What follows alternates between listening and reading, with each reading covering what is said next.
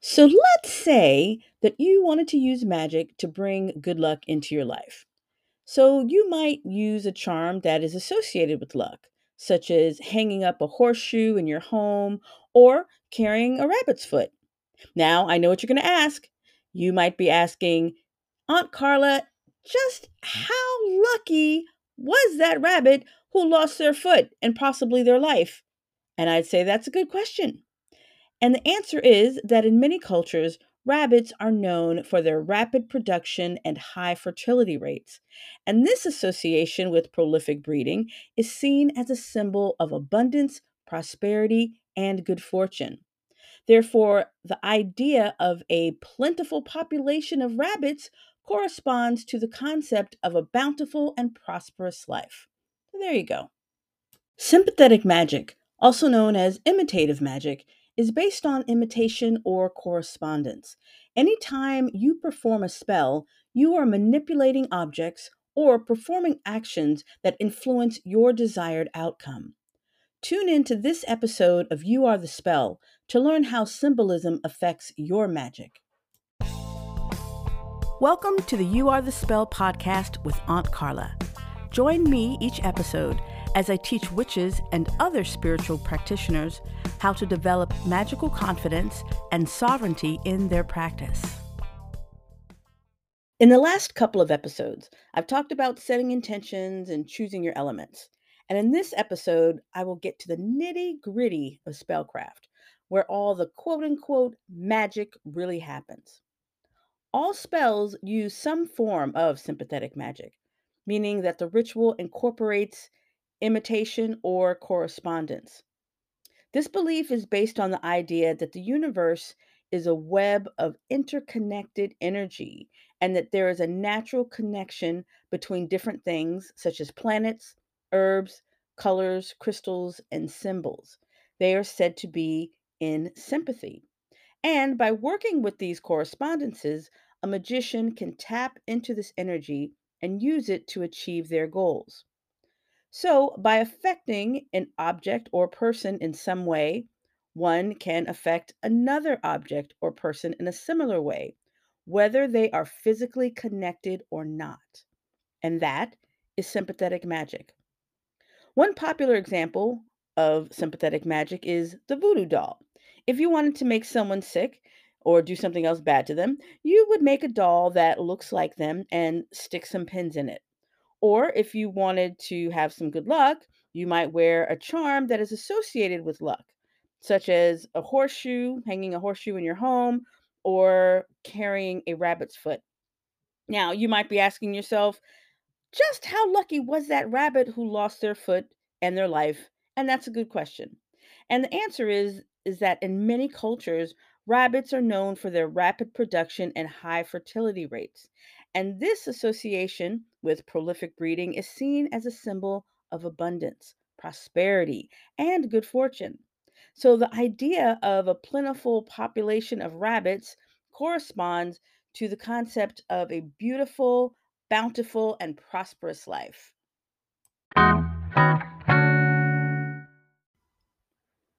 When it comes to sympathetic magic, there are two main types contagious magic and imitative magic. Contagious magic is based on the belief that objects that have once been in contact with each other continue to be connected, even after they are separated. For example, if you wanted to harm someone, you might steal a lock of their hair and burn it. It's the idea that if you have something that that was theirs, that was associated with them, that belonged to them, you can do something to that thing. So whether that's a per, we call those personal concerns. So that's hair, nails, um, saliva, semen, blood, any of those things. When you have those that that that DNA, you can also do some kind of magic to their person spiritually. And imitative magic is based on the belief that by imitating an action, you can cause the same action to happen in reality. So, for example, if you wanted to make it rain, you might dance around in a circle and pretend to rain. Or you might burn a candle, write a petition letter, and add herbs and candles. And that is the basic idea behind performing a spell to get a desired outcome. So I'm going to break that down. And when you have an understanding of sympathetic magic, you can become a powerful spellcaster. If you want to learn more about correspondences and how they can help you write your own spells, sign up for my Spellcraft mini course. The link is in the description below. Every witch, wise person, or spiritual practitioner has a sacred space for performing their rituals, and that is a personal altar. An altar serves as a visual focus of your spiritual intentions, affirmations, prayers, and energy. It also serves as a place to center yourself, to recalibrate your mind, and reground your energy. Depending on your needs for space, time, and privacy, your personal altar will be unique. Now, I have seen altars, all, all kinds of altars, different kinds. For example, I've seen altars on dressers, I've seen them on top of file cabinets, in a dresser drawer, in a shoebox under a bed, in a small candy tin like Altoids that's kept in a purse.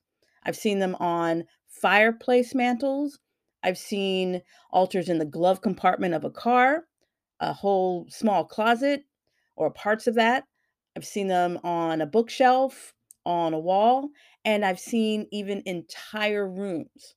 And thanks to the witches on Instagram and Pinterest, I have seen all kinds of altars that are used when a witch desires to do some work. So once you decide where you'd like to have your altar, cleanse the space and consecrate it by blessing it as your special place, the place that's devoted to your magical work. Now, as I mentioned in one of the other episodes, the elements of nature act as batteries for our spells. So you will want to have permanent things on your altar in or on your altar that represent earth, air, fire, and water. Now, if you're short on space, then make sure that you have a candle because it represents all of the elements. The candle's wick represents earth, the flame is fire, the candle smoke is air, and the melted wax represents water. I like to keep what I call a work light on my altar. Some people call that a master candle. And the idea behind it is that when you light that particular candle, you are connecting with the divine. I like to call that my work light because when I light that candle, I'm letting spirit know that I'm about to get to work. Dang it. And that's whether I'm performing a ritual or writing the script for this podcast. For me, lighting that master candle or that work light, it means that the channel is open and I am ready to receive. Now, if you have more space, air can be represented by incense or a feather. Some people like to have a glass of clean water on their altar to represent water as well as the spirits. Earth can be represented by crystals and oh, and flowers too and a candle can represent fire. So, these are just some suggestions of what you might have on your altar.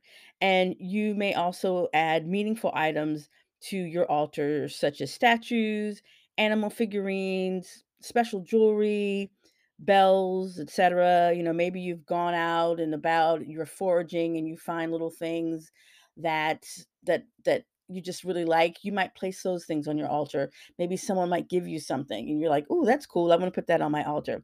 If the item has meaning to you and you want to keep it on your altar, then that's all you need. Now, if you are so inclined, you can also set up separate altars to honor ancestors or other deities or spe- uh, specific workings. Now, I won't be getting into those today, but I do offer an altar masterclass if you're interested. So it's a good idea to cleanse and reset your altar or altars at least once a season in order to refreshen the energy. Remember that this is your sacred space and a living extension of your magic. Earlier, I mentioned that imitative magic means that by imitating an action during a ritual, you can cause the same action to happen in reality. And this is where correspondences, also known as associations, come in. In magic, correspondence is the belief that there is a natural connection between different things, such as planets, herbs, colors, and symbols.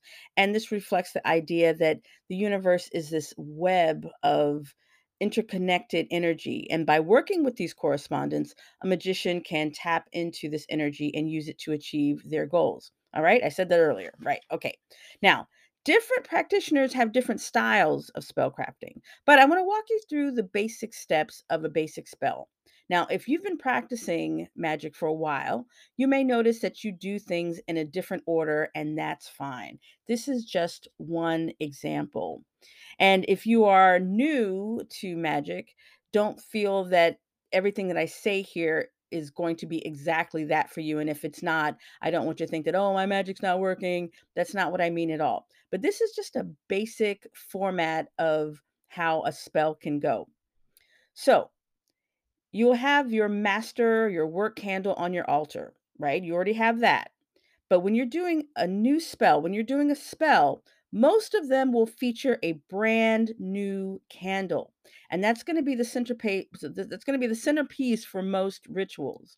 And when you finish adding to this candle, we also call it dressing the candle or fixing the candle, but when you finish working with it, it's going to represent your desired outcome.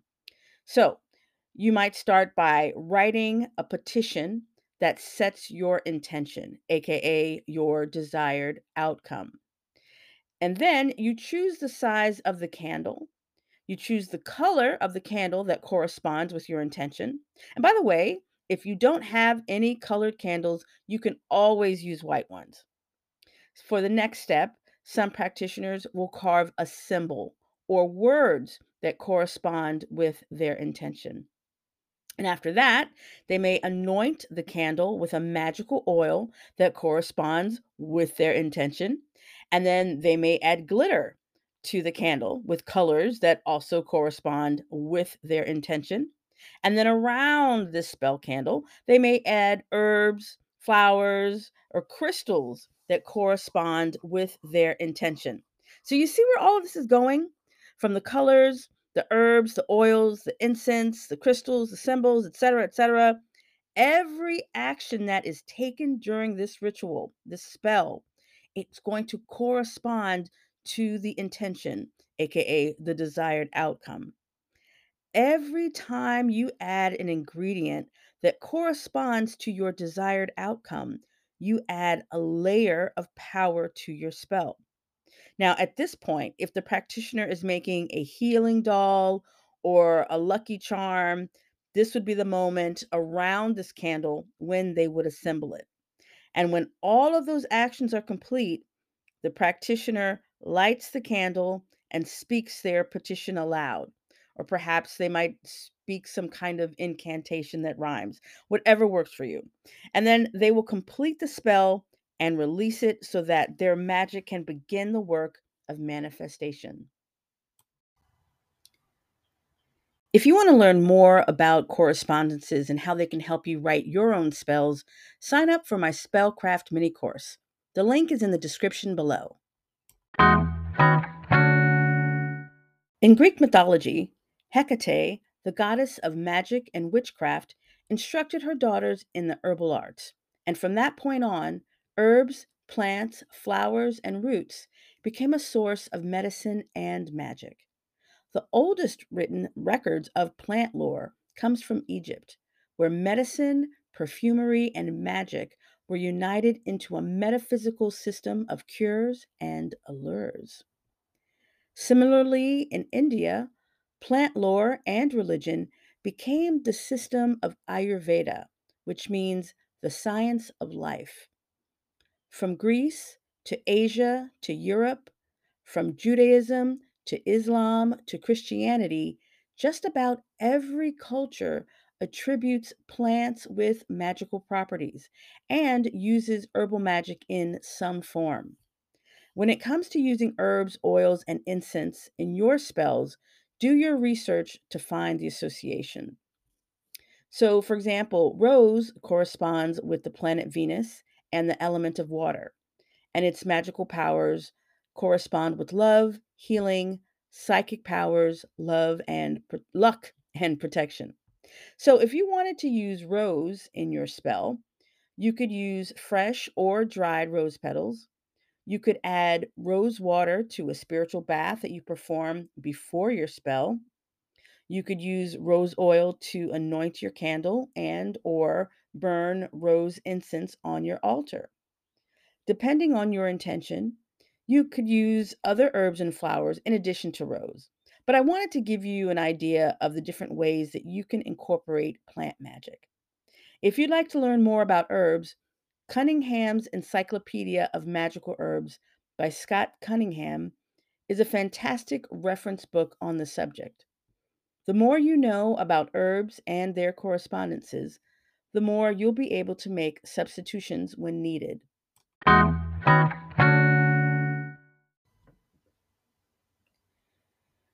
So let's talk about crystals and how they work in magic and healing. A crystal is a natural solid material whose atoms are arranged in a highly ordered repeating pattern. The first historical references to the use of crystals come from the ancient Sumerians. They came before the Greeks, and they included crystals in magic formulas. Of course, the ancient Greeks, they attributed a number of magical properties to crystals, and many of the names that we use today of crystals are of Greek origin. As human beings, we radiate a very low level of electricity that's otherwise known as an electromagnetic field or aura. Crystals are believed to have particular vibrations and frequencies which arise from their molecular composition. So, from the way that they move and interact, the vibrations from the crystals enhance and transform our personal energetic fields. There are, there are energy centers within the body that are associated with different aspects of our physical, emotional, and spiritual well being. They are called chakras. You may have heard of those.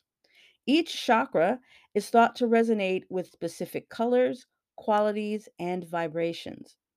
Crystals, with their unique energetic properties, are believed to interact with and influence these energy centers within our bodies. The belief is that the energetic properties of the crystals can help align, balance, and support the flow of energy within the chakras, promoting overall well being and harmony. So, when we wear or carry crystals, they're believed to balance and enhance our personal energy fields. Now, when we use crystals in spells, their vibrations help us to align with our intention. So, when you have your candle on your altar and surround it with crystals that correspond to your intention, that adds a layer of power to your spell. So, let's say that you were performing a spell to attract love in your life. Rose quartz crystals correspond with love, as well as correspond with the heart chakra, which corresponds with love, compassion, and emotional balance. So, when you're doing your spell, you could wear a rose quartz crystal necklace or bracelet to align yourself with that desire. You could also place a rose quartz crystal next to your candle to amplify its power. If you'd like to learn more about crystals, I'd like to recommend the book Crystals for Healing The Complete Reference Guide of Remedies for Mind, Heart, and Soul by Karen Frazier. This is a fantastic reference book on the subject. And I have to shout out to my witchy bestie, Empress Shoshana, for that recommendation. Of course, you can check her out at lightyourownpath.com and on Instagram. And just like herbs, the more you know about crystals and their correspondences, the more you'll be able to make substitutions whenever needed. So that is today's episode on correspondences.